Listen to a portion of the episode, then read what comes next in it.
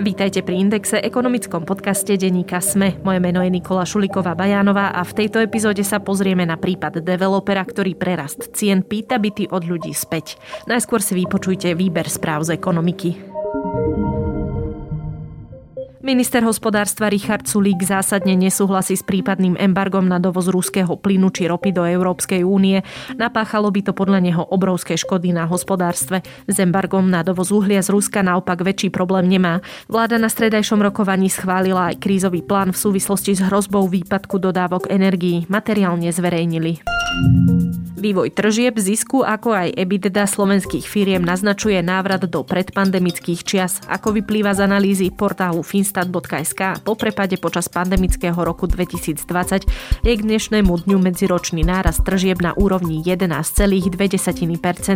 Zisk sa zvýšilo 33% a EBITDA išla medziročne hore o 15%. Tržby podnikov mali v druhom roku pandémie 2021 rastúci trend, prekročili 73 miliard a presiahli sumu tržieb služieb z predpandemického roku 2019.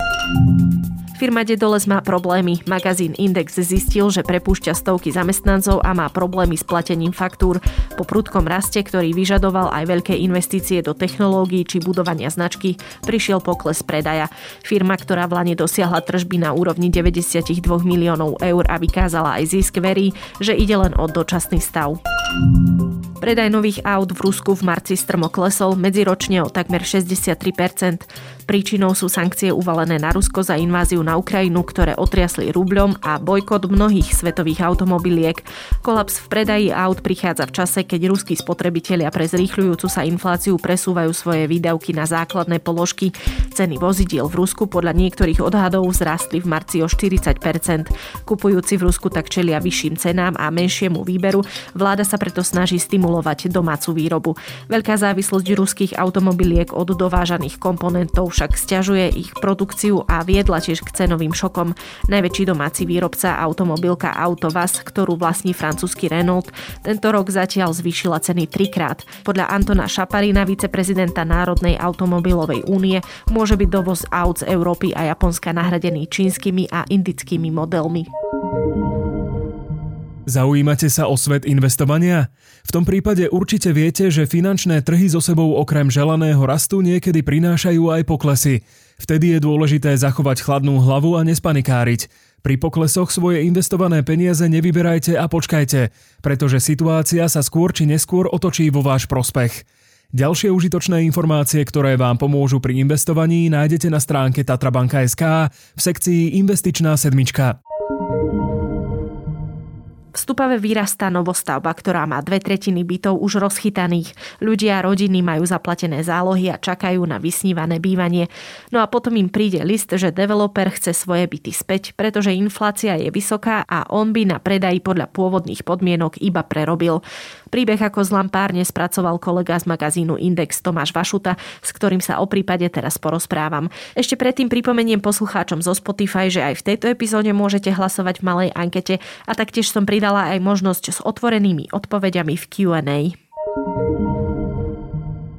Tomáš, povedzme si najskôr, čo je zač stupavský projekt Noemis. Um, ide v podstate o klasický uh, rezidenčný projekt, ktorý má zhruba 160 bytov, vyrastá v Stupave a oproti iným projektom sa vlastne nelíši ničím. Je to novostavba, ktorá chce lákať na klasické bývanie 21. storočia. A v akej fáze sa aktuálne nachádza jeho výstavba? Podľa pôvodných plánov mal projekt tento rok kolaudovať, to znamená, že prví obyvateľia sa mali stiahovať už, už tento rok, ale ako je známe z pohľadu na stavbu, tento rok to určite nebude. Developer verí, že to bude budúci rok. Ja som trošku pesimistickejší a myslím si, že tak sa stane až o čosi neskôr, možno roku 2023, možno koncom budúceho roka uvidíme. No a Tebe sa do rúk dostal jeden list, ktorý súvisí e, s týmto projektom, tak o čo presne ide? Ide to, že obyvatelia, ktorí si v minulosti, krátkej minulosti e, kúpili byty alebo zarezervovali byty v, v tomto projekte, zaplatili zálohy a tešili sa z toho, že byty kupovali v čase, keď ešte boli lacnejšie, No ale developer im e, v posledných dňoch, dvoch týždňoch posiela list, v ktorom ruší ich zmluvy s tým, že situácia na trhu je taká, že ceny stavebných materiálov šli tak hore, že je pre neho nerentabilné predávať ich za takú cenu. V tom liste uvádza, že obohatená by bola vlastne tá druhá strana kupujúci, inak povedané, že väčší profit by z toho mali kupujúci a pre neho je vlastne táto dohoda, ktorú s nimi uzavrel, nevýhodná a preto ju ruší. A čo je zaujímavé na tom je to, že tá výpoveď je jednostranná a obyvateľia majú, ale respektíve kupujúci majú poslať developerovi číslo účtu, na ktorý im vráti vlastne tú zloženú zálohu. Ide o peniaze zhruba 25 až 40 tisíc eur, čiže nie sú to drobné a je to pomerne zaražujúci prístup. A vieme ešte nejaké také podrobnosti, že koľkí ľudia to sú a vlastne ako sa navýšili tie ceny? Podľa oficiálnej stránky projektu, a vlastne potvrdil to aj developer, zhruba dve tretiny projektu už má svojho majiteľa, čiže ide o týchto ľudí, čiže oni teraz musia riešiť, či pristúpia, respektíve ne, nezoberú tú výpoveď a začnú sa súdiť, alebo pristúpia na vyjednávanie a s developerom podpíšu novú zmluvu. K tomu sa ešte presne mm-hmm. dostaneme, že čo teraz tí ľudia môžu robiť a tak ďalej, ale že či náhodou nevieme, že koľko stáli tie byty a koľko by teraz za ne chcel developer. Áno, a tam je dôležité povedať, že tie byty kupovali niektorí v roku 2020. Ak by sme to porovnali so súčasnými cenami, ktoré sú aj na stránke, tak ten rozdiel je v niektorých prípadoch 40 tisíc eur, čiže o toľko sú tie byty dnes drahšie ale developer od nich nepýta 40 tisíc, ale s každým individuálne ako keby dohadoval, či sú ochotní zaplatiť od 15 do 25% viac. Čiže oni nemajú zmluve, že teraz zaplatie 15% naviac a pokračujeme s vami v zmluve, ale ako keby každý klient dostal nejaké iné číslo, ktoré má zaplatiť, respektíve ten, kto chce pokračovať v tom zmluvnom vzťahu a má o kúpu bytu stále záujem. A ja som teda počas toho, ako si ty rozprával, e, začala krútiť hlavou, lebo veľmi dôležité je porozprávať sa o tom, že či je vôbec niečo takéto mm, ani nie len, že v poriadku, ale, ale legálne. Developer pošle už, neviem, či ich môžeme nazývať už majiteľom bytov, ale jednoducho svojim klientom list a povedať im, že hm, tak e, nám sa zmenila situácia a nie v zmysle, že sme v konkurze a nedokážeme dostavať tie byty, ale nám sa zmenila situácia, chceli by sme na tom zarobiť a neprerobiť, takže máte smolu vy. Je toto, je toto legálne? Za normálnych okolností by developer mal dávať, alebo bolo by to legálne, ak by mal v zmluve inflačnú doložku, ktorá by hovorila o tom, o koľko percent môžu byty zdražieť v prípade, ak bude vysoká inflácia ale v danom prípade ich zmluvy neobsahovali žiadnu takúto náležitosť. Ja som sa bavil s viacerými právnikmi a tam sú rozdielne pohľady. Je to veľmi špecifická oblasť. E, niektorí hovoria, že je to podnikanie ako každé iné a podnikateľ znáša vlastne tie rizika, ktoré sú s tým spojené. Čiže keď dokázal predtým zarobiť, dajme tomu, takúto sumu, teraz musí e, znášať to, že situácia je trocha iná, zarobí alebo prerobí niečo iné. Ďalšia skupina právnikov eh, alebo právny názor hovorí o tom, že tie podmienky na trhu sa tak zmenili, že môže k tomu pristúpiť. Každopádne ja neviem o nejakom súdnom spore, ktorý by určoval, ako sa má toto riešiť a možno to bude zaujímavé aj na bliž, najbližších mesiacoch, možno rokoch, ako sa k tomu aj súdy postavia. A je to zložité z toho pohľadu, že tam môžeme využiť buď občianský zákonník alebo obchodný zákonník a tam tam sú tie rozdiely rôzne a môže byť iný prístup. Čiže akože nemáme ešte momentálne nejaký súdny precedens, ktorý by nám trochu pomohol sa lepšie zorientovať v tom, čo, alebo ako vyhodnotiť ten krok developera. No, ja, ja o ňom neviem a bavil som sa s, s viacerými právnikmi a nikto mi nepovedal, že takýto precedens nejaký, nejaký existuje, takže bolo by to veľmi zaujímavé. Na prvú mi napadlo samozrejme presne to, čo si povedal aj ty. Je to podnikateľský subjekt ako každý iný a preto musí znášať to riziko, veď do toho podnikania s tým ide. Lenže oni v tom liste napísali, že ak to tí ľudia nespravia, ak nepristúpia na e, to odstúpenie od zmluv, tak skončí tento developer, alebo teda, že zbankrotuje. Je to tak? Áno, je, v tomto liste je to uvedené tak, že ak nepristúpia k tomu, že tú zmluvu vypovedajú a budú sa súdiť, je reálne, že developer skončí v konkurze, keď som sa potom následne dopytoval developera, že ako, ako to myslel, tak to už zľahčoval a hovoril, že toto by postihlo každého developera, čiže ten konkurs už nepovažoval za reálny, ale e, do istej miery v tom liste vlastne vydieral, že buď, buď to zrušme a vaše peniaze vám pošleme naspäť, alebo skončíme v konkurze a prijete o tú zálohu, ktorú ste vlastne do toho projektu vložili. Myslím, že je momentálne čas sa pristaviť pri tom samotnom developerovi. Takto by som čakala, že sa zachová nejaký neštandardný developer. Je to aj prípad tohto? Tu by som nemal jednoznačnú odpoveď, respektíve za projektom stojí skupina Ismont, respektíve jej cerská spoločnosť. Ismont, ak sa pozrieme na jej e, hospodárske výsledky, tak nebola za ostatných 10 rokov ani raz strate.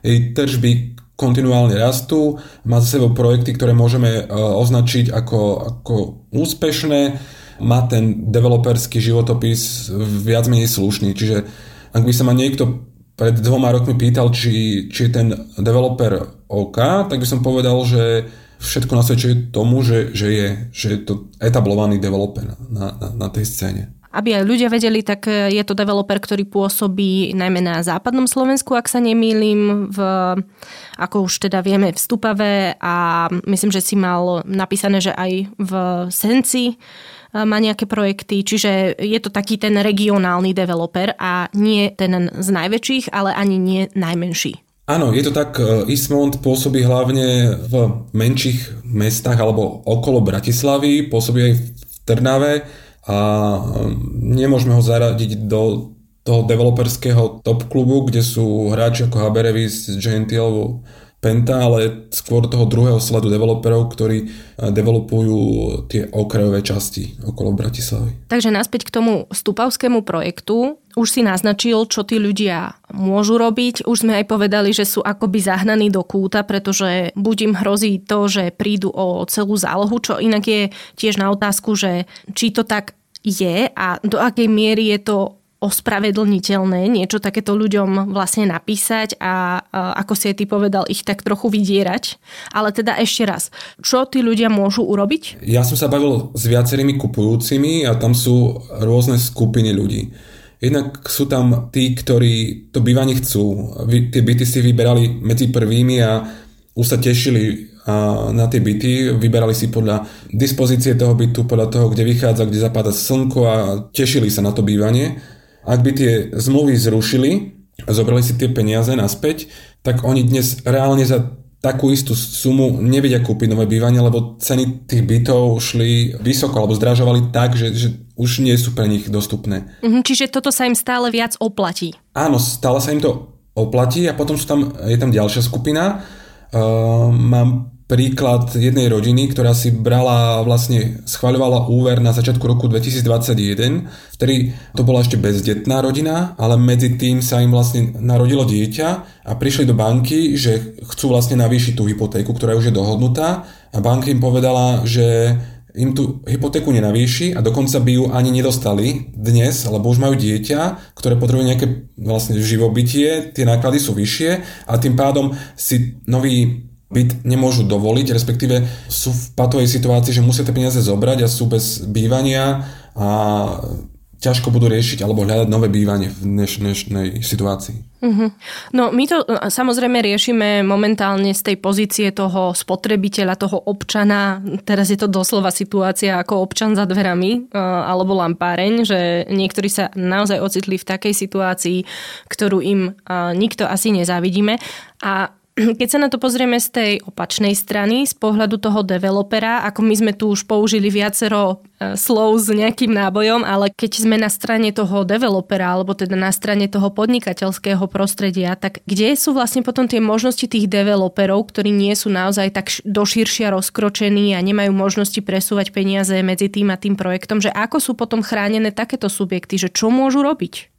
V prvom rade podľa mňa on urobil viacero chýb. To prvou chybou bolo to, že nastavoval ceny veľmi skoro, respektíve on tie ceny mohol, mohol nastaviť, ale mal hneď začať stavať. On síce začal stavať, ale ten progres stavebný na tej, na tej stavbe bol veľmi pomalý, čiže developer priznal, že mu viacerí dodávateľia odmietli vlastne zmluvy, ktoré s ním mal dohodnuté. Možno aj preto tá stavba napredovala tak, ako napredovala Za normálnych okolností developer využíva systém, že byty predáva vlastne postupne. Čiže na začiatku e, predáva lacnejšie a postupne zvyšuje tie ceny tak, aby vedel prípadne kompenzovať nárast stavebných nákladov. A tu ešte je priestor na zvyšovanie e, cien, lebo má vlastne tretinu bytov voľných a do akej miery je to zo strany developera vypočítavosť alebo do akej miery je fakt v núdzi, je otázne. Ja to neviem posúdiť, ale uh, minimálne týmto prístupom si veľmi pokazil meno a môže mu to zhoršiť vlastne podnikanie v ďalších rokoch, keď chce v branži pokračovať. Už si spomenul, že ty sám nevieš o žiadnom takomto súdnom procese, ktorý by riešil podobný prípad, ale máme niečo mm, podobné, že by sa už na Slovensku v minulosti stalo a treba len to neskončilo na súde? Ja si pamätám jeden projekt e, ešte v roku 2018 to bolo. Išlo projekt e, Primo Tatry, e, kde developer stával vlastne v starom Smokovci apartmány a tesne pred dokončením ten projekt už bol hotový. Vypovedal zmluvy všetkým ľuďom, ktorí si kúpili alebo zarezervovali byt. Tam využil však formulu, ktorú v zmluve mal, kde zrušil tie zmluvy, ale kupujúcim vlastne vyplatil zložené peniaze aj s úrokmi. Tí kupujúci boli e, tiež nahnevaní, lebo oni si kupovali e, tie apartmány za určitú cenu a kým e, vlastne boli skolaudované, tá cena stúpla. Ceny stúpali v 2016, 17, 18, čiže aj tak boli podvedení ale neviem o tom, aby, aby to skončilo na, na súde, lebo tam to mal developer poistené zmluve, že takto môže postupovať. Uh-huh. A teraz ešte aj keď sme pri súdoch, tak v podstate, ak by sa aj majiteľia bytov alebo tí, ktorí ešte nevieme, či budú majiteľmi bytov, lebo nevieme, ako to s nimi celé dopadne v tomto stupavskom projekte Noemis. Ak by s tým išli na súdy, tak sa pokojne môže stať, že sa to celé natiahne a na záver aj tak z toho nevidú vlastne výťazne. Určite viem povedať, že takýto súdny spor by bol dlhý a problematický a na konci nie je jasné, že kto by bol víťazom už som spomínal tých viacero rovín, ktorí by mohli vlastne rozhodnúť, e, čiže tí ľudia to fakt, že teraz nemajú jednoduché. A spomínal si tú inflačnú doložku. Je to bežná vec, ktorú si developeri dávajú do zmluv, alebo je to skôr výnimka? Doteraz to bola skôr výnimka, lebo keď niekto kupuje byt, dáva si veľmi záležať na tom, že čo má v tej zmluve, respektíve ak by tam toto našiel, mohlo by to odradiť a mohol by ten byt kúpiť u konkurencii, čiže developeri to nechceli dávať. Ja mám aj informácie z rozhovorov, že aj v tomto prípade to tak bolo respektíve aj ďalší projekt, viem o ktorom, že takto to bolo, že ho nechceli dávať, lebo sa báli, že, že ten klient nepodpíše tú zmluvu, ale e, čo viem, tak sa už objavujú tieto inflačné doložky v niektorých zmluvách, takže doteraz to nebolo a ponovom to môže byť. Ja som sám zvedavý, že či k tomu developeri pristúpia. No hlavne inak pri dnešných cenách nehnuteľností a pri, ja neviem, napríklad inflácii, ktorá sa hovorí, že môže dosiahnuť aj 10% a, a vyššiu hranicu, to môžu byť desiatky tisíc eur, čo nie je málo. To je naozaj že veľa peňazí, takže je to veľmi taká vratká plocha, na ktorej verím, že nechcú ani samotní developeri veľmi tancovať. No a myslíš si, že takýmto prístupom, k akému sa rozhodol Ismond, môžu pristúpiť viacerí developeri na Slovensku? Chcel by som veriť, že to nebude nejaká nová norma, alebo že sa nechajú inšpirovať, ale pripravujem už ďalší článok o ďalšom projekte, kde ten prístup bol podobný, aj keď nie úplne rovnaký. Ja sa obávam, že dáme tí menší developeri, ktorí mali problémy s vybavovaním povolenia, výstavba tých projektov sa oneskorila, respektíve predlžila, môžu postupovať rovnako.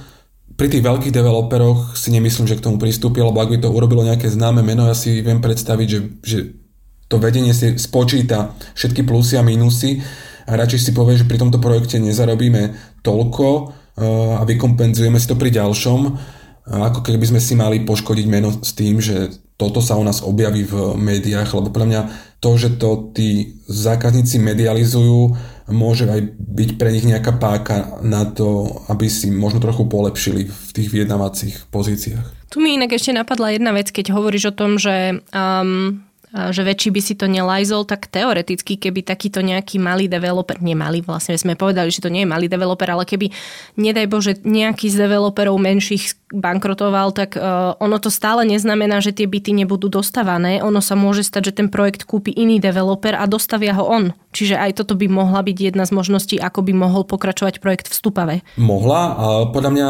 zásadná vec, že podľa mňa v Stupave ten projekt nekrachuje a ne, mm. ne, neskrachuje. A to, čo hovoríš, je pravda. Máme príklad aj v Bratislave. Projekt Trinium vlastne tiež skončil v konkurze, kúpil ho ďalší developer a byty vlastne dostával, respektíve projekt dostával a teraz ho ponúka vlastne pod iným menom. Čiže aj to je zaujímavý príklad, ako by to mohlo postupovať. Mm. Len pri tom konkurze najprv príde banka, ktorá má vlastne záložné práva a najprv sa na jej úvodzovkách naje ona a potom môžu tí menší mm-hmm. veriteľia. V tomto prípade to také jednoduché nie je.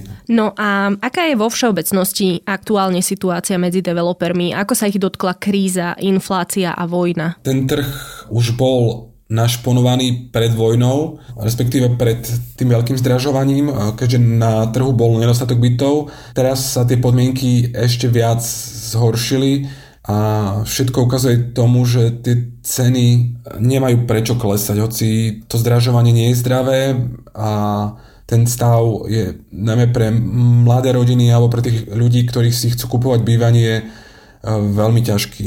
Hmm. Tie ceny išli príliš vysoko hore. No a minulý týždeň aj Národná banka Slovenska vlastne naznačila realitnú bublinu, čiže aké riziko aktuálne predstavuje? Poukázala na, to, že stav, ktorý vznikol, už nie je zdravý. Tam treba dodať to, že tá vlastne predikcia, alebo ten stav bol hodnotený ešte ku koncu minulého roka, čiže ešte nezohľadňuje tú situáciu, čo sa týka vojny, respektíve dosahov na, na slovenský realitný trh. Riziko je to také, že, že tie ceny už nepovažuje za zdravé a môže sa stať, že niekto si dnes kúpi drahšiu nehnuteľnosť a jej hodnota vlastne môže v priebehu pár mesiacov klesnúť, ale sú to viac menej len také špekulácie, čo sa bavím aj s analytikmi alebo e, developermi, tak tá situácia na trhu je taká, že nie je prečo, alebo nie je dôvod, aby tie ceny klesali alebo možno aj stagnovali, lebo dopyt je stále vysoký. A ak sa pozrieme na infláciu, tak vidíme, že ceny e, rastú hore vo vlastne vo všetkých segmentoch, či už potraviny alebo neviem, služby, vo, vo všetkom. Čiže bude zaujímavé sledovať, že čo prinesú ďalšie mesiace. No a na záver vlastne takýto prípad, ako sa deje aktuálne v Stupave, isto nepomôže náhľade medzi spotrebiteľmi, lebo naozaj nesmieme zabúdať na to, že sa nestavia len v Bratislave, že byty sú potrebné aj v iných kútoch Slovenska, kde operujú aj menší developery. Ja napríklad, viem, že to nie je reprezentatívne, ale ja napríklad pod rôznymi inzerátmi a neviem kde všade na sociálnych sieťach cítim už až takú nevraživosť voči eh, jednotlivým, či už eh, kanceláriám realitným, alebo hoci aj ľuďom predávajúcim svoje nehnuteľnosti a samozrejme developerom, lebo teda tie ceny mnohým skutočne skutočne až, až e, zdvíhajú žlč.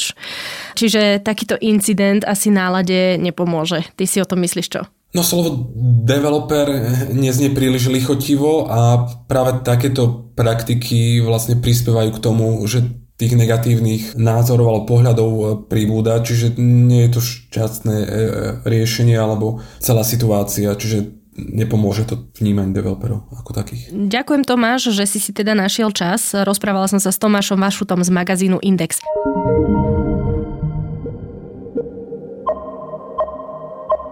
Počúvali ste Index, ekonomický podcast denníka Sme. Vychádza každý štvrtok a nájsť ho môžete ako vo všetkých podcastových aplikáciách, tak aj na webe sme.sk.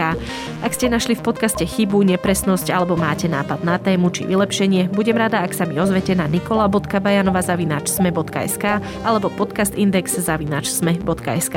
Na dnes je to všetko. Ja som Nikola Šuliková Bajanová a verím, že sa počujeme opäť o týždeň. Zaujímate sa o svet investovania? V tom prípade určite viete, že finančné trhy so sebou okrem želaného rastu niekedy prinášajú aj poklesy. Vtedy je dôležité zachovať chladnú hlavu a nespanikáriť. Pri poklesoch svoje investované peniaze nevyberajte a počkajte, pretože situácia sa skôr či neskôr otočí vo váš prospech. Ďalšie užitočné informácie, ktoré vám pomôžu pri investovaní, nájdete na stránke tatrabanka.sk v sekcii Investičná sedmička.